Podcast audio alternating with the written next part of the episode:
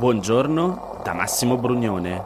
Oggi è lunedì ventisei settembre, è il primo giorno dopo le elezioni e queste sono notizie a colazione, quelle di cui hai bisogno per iniziare al meglio la tua giornata.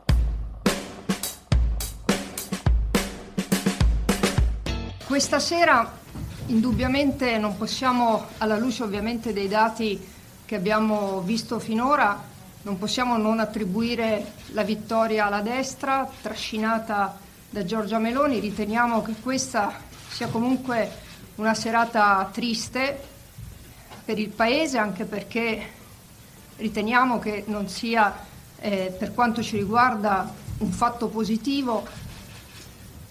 Siamo però la prima forza di opposizione in Parlamento, siamo quindi anche la seconda forza politica e quindi riteniamo di dover fare un'opposizione che sarà un'opposizione importante, anche perché abbiamo una grande responsabilità, ce l'abbiamo di fronte all'Europa, ce l'abbiamo per, di fronte al Paese per i passaggi più delicati che il Paese sta affrontando, e quindi siamo consapevoli che il Partito Democratico in questa sua posizione, dai dati che appunto abbiamo visto di prima forza, di seconda forza politica e di prima forza d'opposizione, abbia appunto per questo una grande responsabilità. Registriamo anche nel campo della destra eh, una, eh, un risultato eh, della Lega, eh, credo sul quale una riflessione dovrà essere fatta anche evidentemente a destra. Riteniamo che il terzo polo non abbia raggiunto l'obiettivo che si era dato, anzi il risultato non crediamo che sia un risultato assolutamente all'altezza di quelle aspettative che evidentemente il terzo polo aveva dato.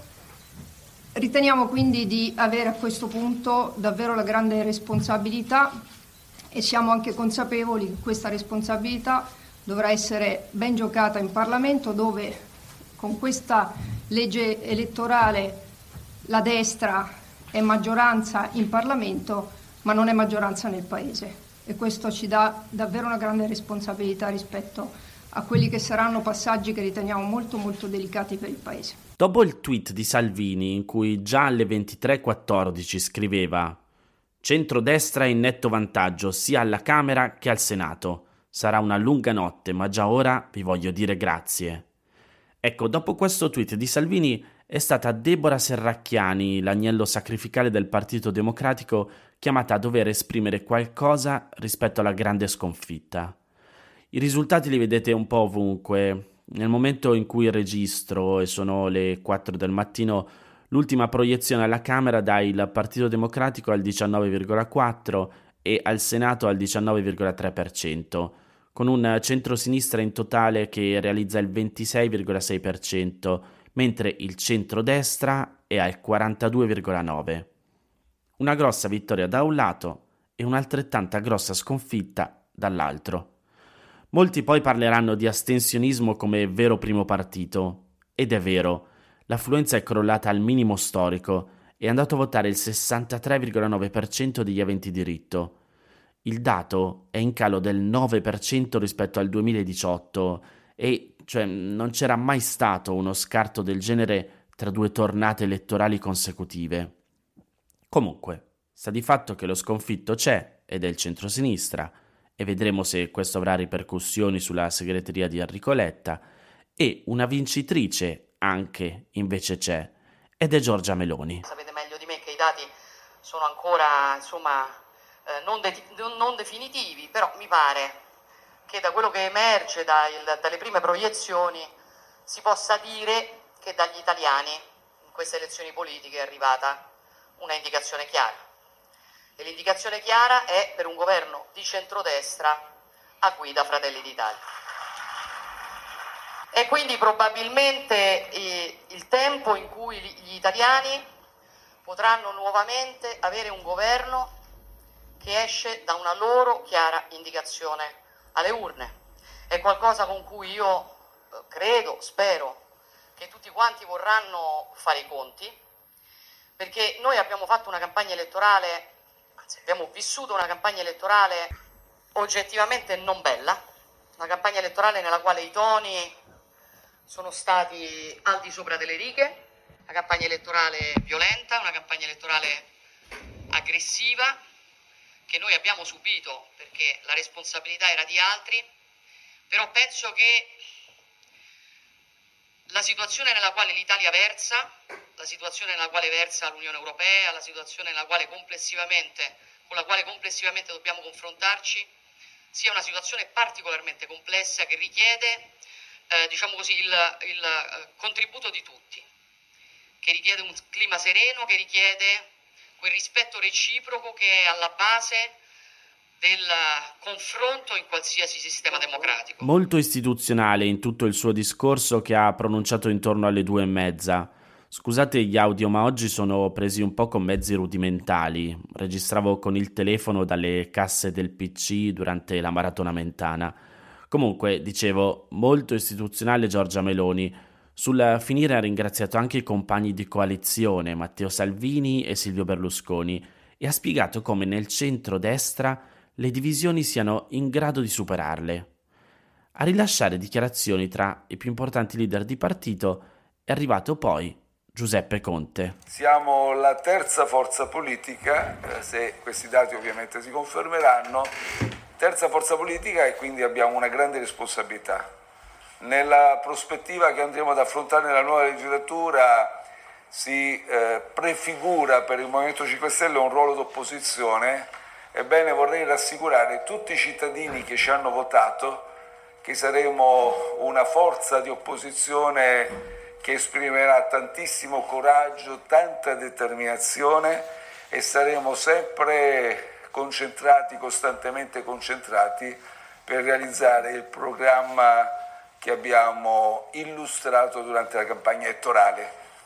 Un altro dato politico che vorrei sottolineare è che il Movimento cinque Stelle è il primo, sarebbe il primo partito al sud, e eh, stiamo competendo anche efficacemente, eh, pur andando da soli, siamo gli unici che vanno da soli eh, tra le forze politiche diciamo maggiormente rappresentative, però stiamo come eh, rischiamo di prendere dei collegi uninominali, diversi collegi uninominali, e questo è un dato molto importante politicamente.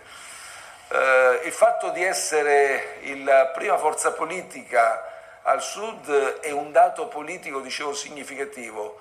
Questo vuol dire che le nostre battaglie per ridurre le diseguaglianze, a partire da quelle territoriali e non solo, tutte le forme di disuguaglianza, saranno, diciamo, la stella polare che guiderà questa nostra azione politica nella nuova legislatura. Saranno tutti da studiare e approfondire i numeri, però sì.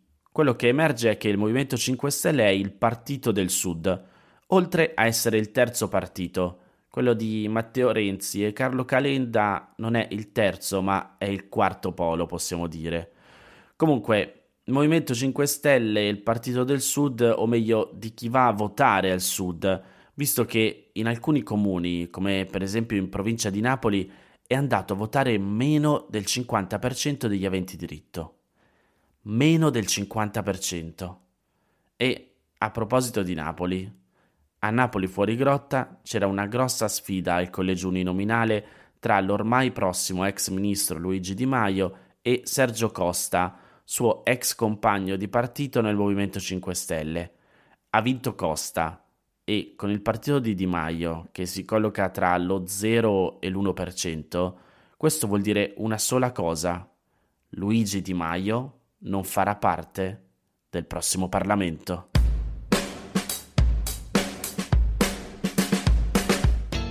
Che cosa succede adesso? Quali saranno i passaggi fino alla formazione di un nuovo governo? Come spiega Andrea Pira su Milano Finanza, la prima seduta del nuovo Parlamento è convocata per il tredici ottobre. Nella seduta inaugurale alla Camera saranno eletti i presidenti delle due assemblee. Per quanto riguarda la presidenza del Senato, partiamo da lì. Le votazioni si chiudono entro il quarto scrutinio. Questo perché primo e secondo voto sono a maggioranza assoluta dei senatori.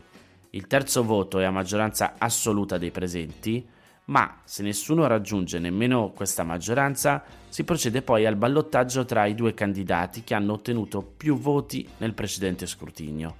Quindi al massimo appunto quattro votazioni. Alla Camera invece servono i due terzi dei deputati al primo tentativo. Al secondo e al terzo voto il quorum si abbassa a due terzi dei votanti. Dal quarto scrutinio basta la maggioranza assoluta dei voti e si procede a oltranza. Perché è importante entrare nel dettaglio di come vengono eletti i presidenti di Camera e Senato? Beh, intanto perché già da lì vedremo quali saranno i rapporti tra i singoli partiti di maggioranza. In secondo luogo, perché una volta eletti i presidenti di Camera e Senato, il Presidente della Repubblica, di prassi, convoca le consultazioni per la nomina del Presidente del Consiglio incaricato, poi di formare il governo. Per primi salgono al Quirinale i Presidenti emeriti, poi i due Presidenti delle Camere e dopo i rappresentanti dei partiti. Ricordiamoci che il Presidente del Consiglio in Italia non viene eletto ma nominato dal Capo dello Stato, così come tutto il governo. Ora, immaginiamo che Mattarella dia l'incarico esplorativo di formare un governo a Giorgia Meloni. La Presidente del Consiglio incaricata potrà condurre a sua volta consultazioni prima di sciogliere la riserva. Questa è di solito l'occasione per stilare il programma e ragionare sulla lista dei ministri. E che succede poi? Se l'esito dei colloqui del Premier incaricato con le forze politiche è positivo, in questo caso abbiamo detto che immaginiamo possa essere Giorgia Meloni, allora tornerà al Quirinale da Mattarella per sciogliere la riserva. E lì, ricordiamocelo però, che non è tutto scontato, perché la lista dei ministri che probabilmente Meloni presenterà al Presidente della Repubblica dovrà essere da questo accettata. Ed è qui che molti dicono arriverà la prima stretta al possibile estremismo del nuovo governo. Mattarella non concederà nei ministeri chiave dei personaggi che possano mettere in pericolo la stabilità del paese. Comunque, se si trova la quadra, seguiranno nelle ore o nei giorni successivi il giuramento davanti al Capo dello Stato e il cosiddetto passaggio della campanella del Consiglio dei Ministri tra il premier uscente, Mario Draghi, e il suo successore, forse Giorgia Meloni.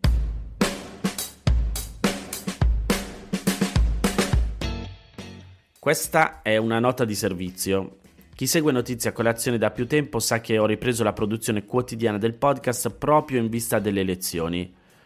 Mi è piaciuto tanto e la cosa più bella per me sono state le vostre email, i vostri messaggi, le vostre parole con le quali mi dite che questo è diventato il vostro modo di informarvi la mattina. Una stupenda responsabilità.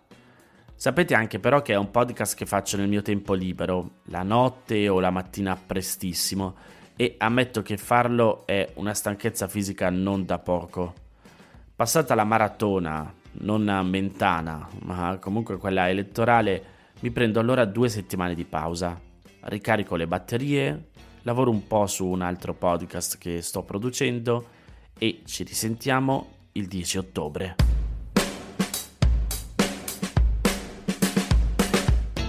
Queste erano le notizie a colazione di oggi. Se ti va di aiutarmi e sostenermi nella produzione di questo podcast, puoi farlo inviandomi un piccolo contributo dal sito w w w punto notizia colazione punto i t. Se ti sei perso alcune notizie, puoi andare indietro e ascoltare anche quelle dei giorni scorsi. E se lo ritieni utile, puoi condividere questo podcast inviandolo a qualche amico. È disponibile su tutte le piattaforme audio. Ricordati che se vuoi puoi iscriverti al canale Telegram di Notizie a Colazione per riceverle tutte le mattine direttamente sul tuo smartphone, oppure mandami il tuo numero di telefono alla email notizia colazione chiocciola gmail punto com per riceverle via WhatsApp.